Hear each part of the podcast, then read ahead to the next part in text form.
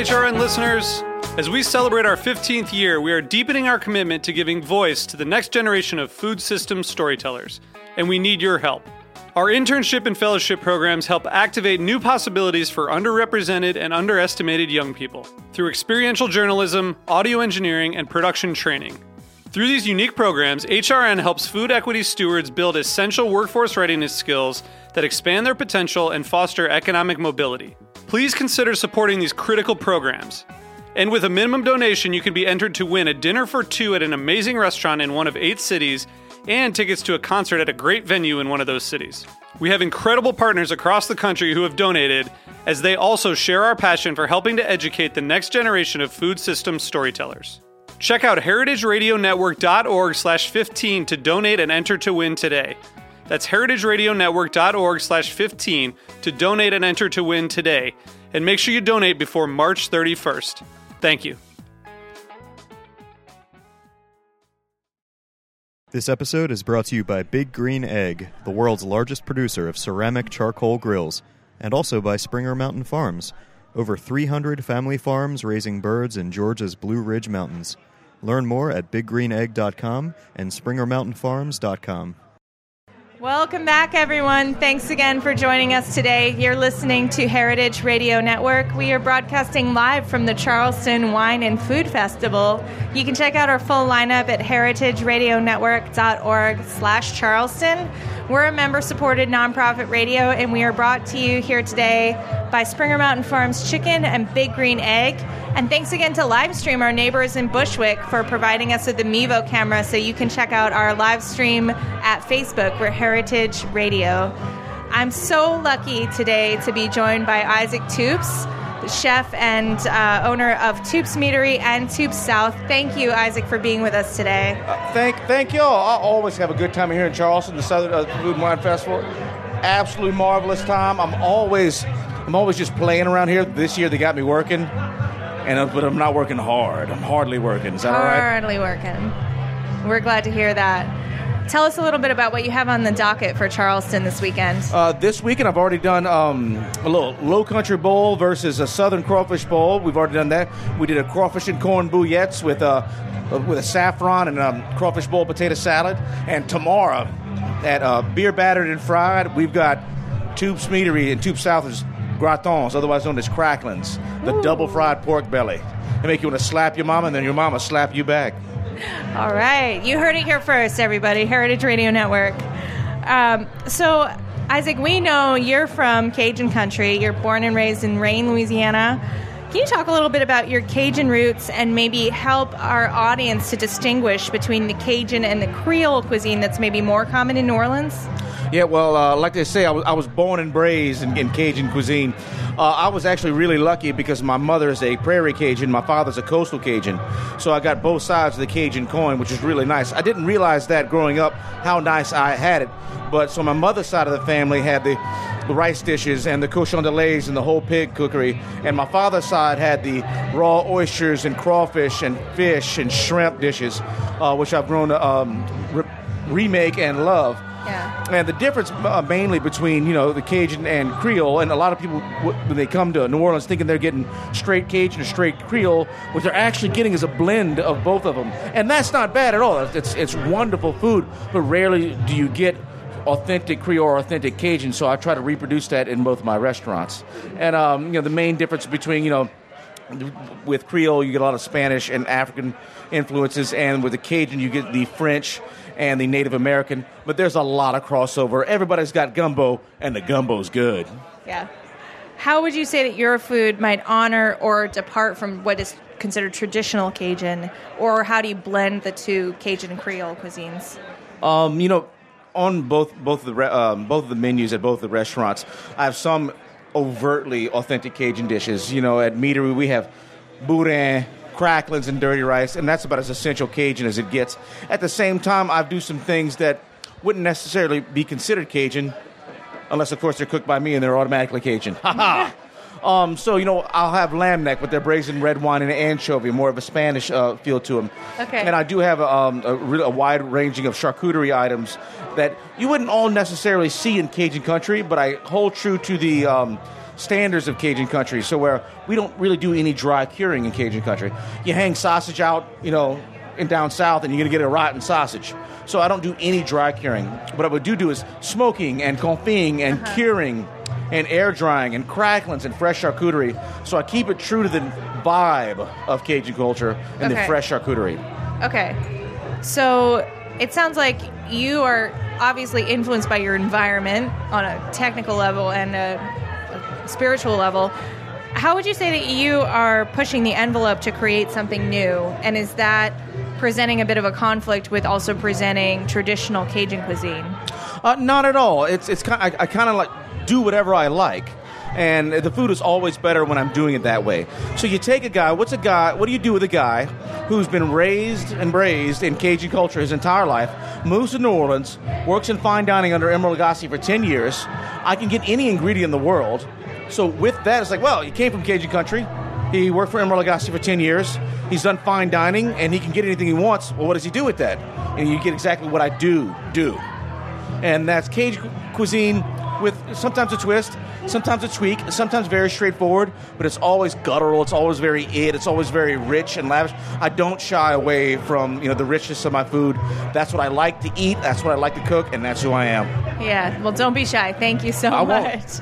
Uh, so, you just opened Toups South. That's your new restaurant in the Southern Food and Beverage Museum in NOLA, Central City. What was the process like opening a second place, and how have you expanded your Cajun roots to include more typical Southern cuisine? Uh, any major discoveries there? Well, we had a problem at the Toups Meatery, our original restaurant. restaurant. We had too many customers. We had too many customers, and we couldn't seat them down. So it's like, you know what? We need a second restaurant. Yeah. So the Southern Food and Beverage Museum said, "Hey, we've got a restaurant." I'm like, "Hey, I'm Southern. Holy hell!" so uh, we got together, and uh, you know, couldn't think, couldn't imagine doing anything else in a Southern Food and Beverage Museum or anywhere else for that matter. I'm, I'm a Southern man. I cook Southern food. But since the meatery was very contemporary Cajun or modern Cajun, we said, let's branch out and let's do all of the South. So a little bit of Texas barbecue. We have Aaron Franklin's original smoker back there. Uh, couldn't Wow. see couldn't see not using the damn thing. So, but we just we're not a traditional barbecue shop. So we'll smoke foie gras and we'll smoke whole goats and we'll smoke lamb legs Wow. and things of that nature at the same time.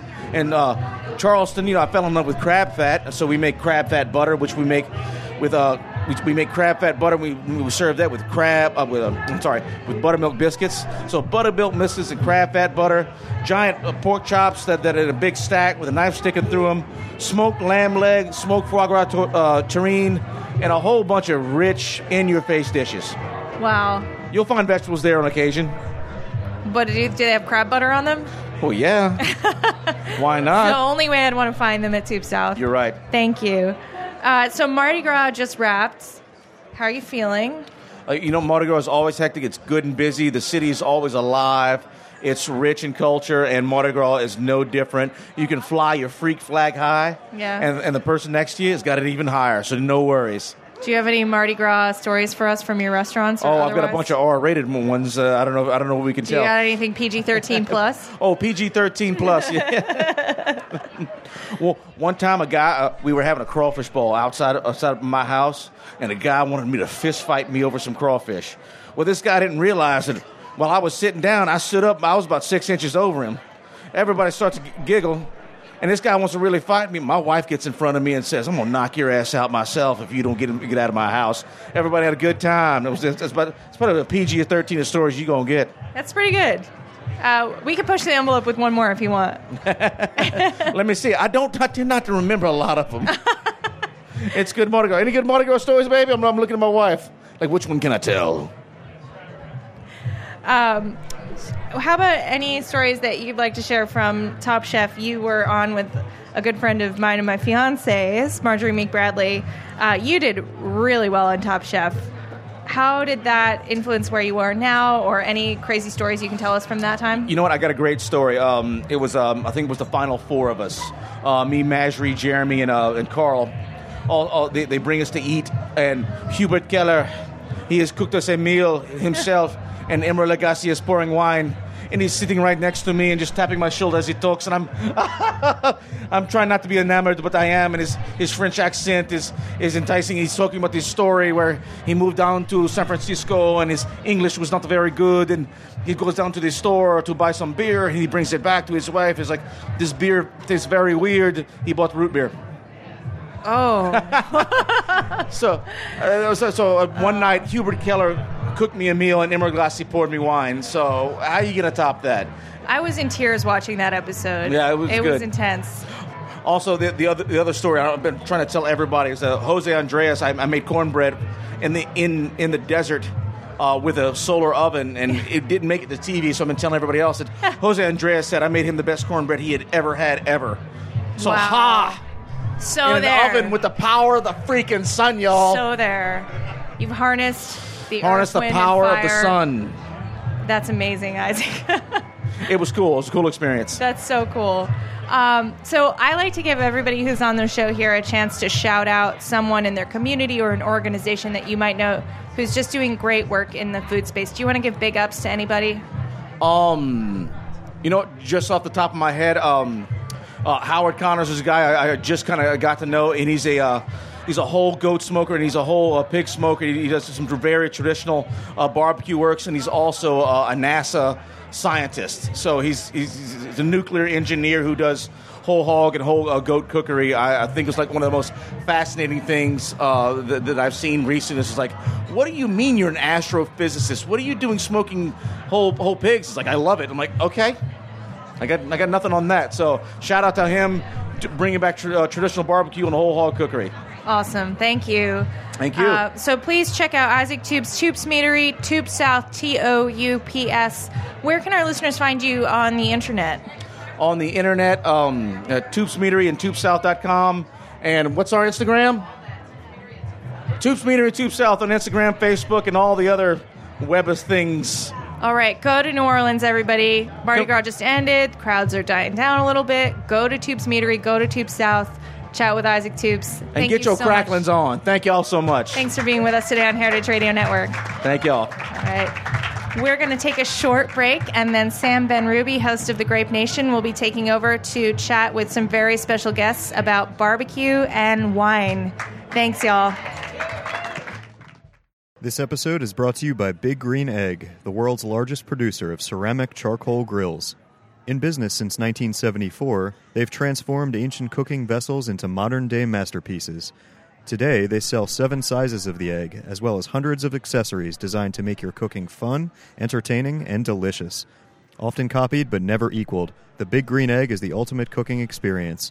Learn more at biggreenegg.com. This episode is also brought to you by Springer Mountain Farms, over 300 family farmers raising birds in Georgia's Blue Ridge Mountains. Many of them are second and even third generation. They're committed to doing things the right way. Springer was one of the first poultry companies to forego the use of antibiotics, and they've embraced other humane practices too.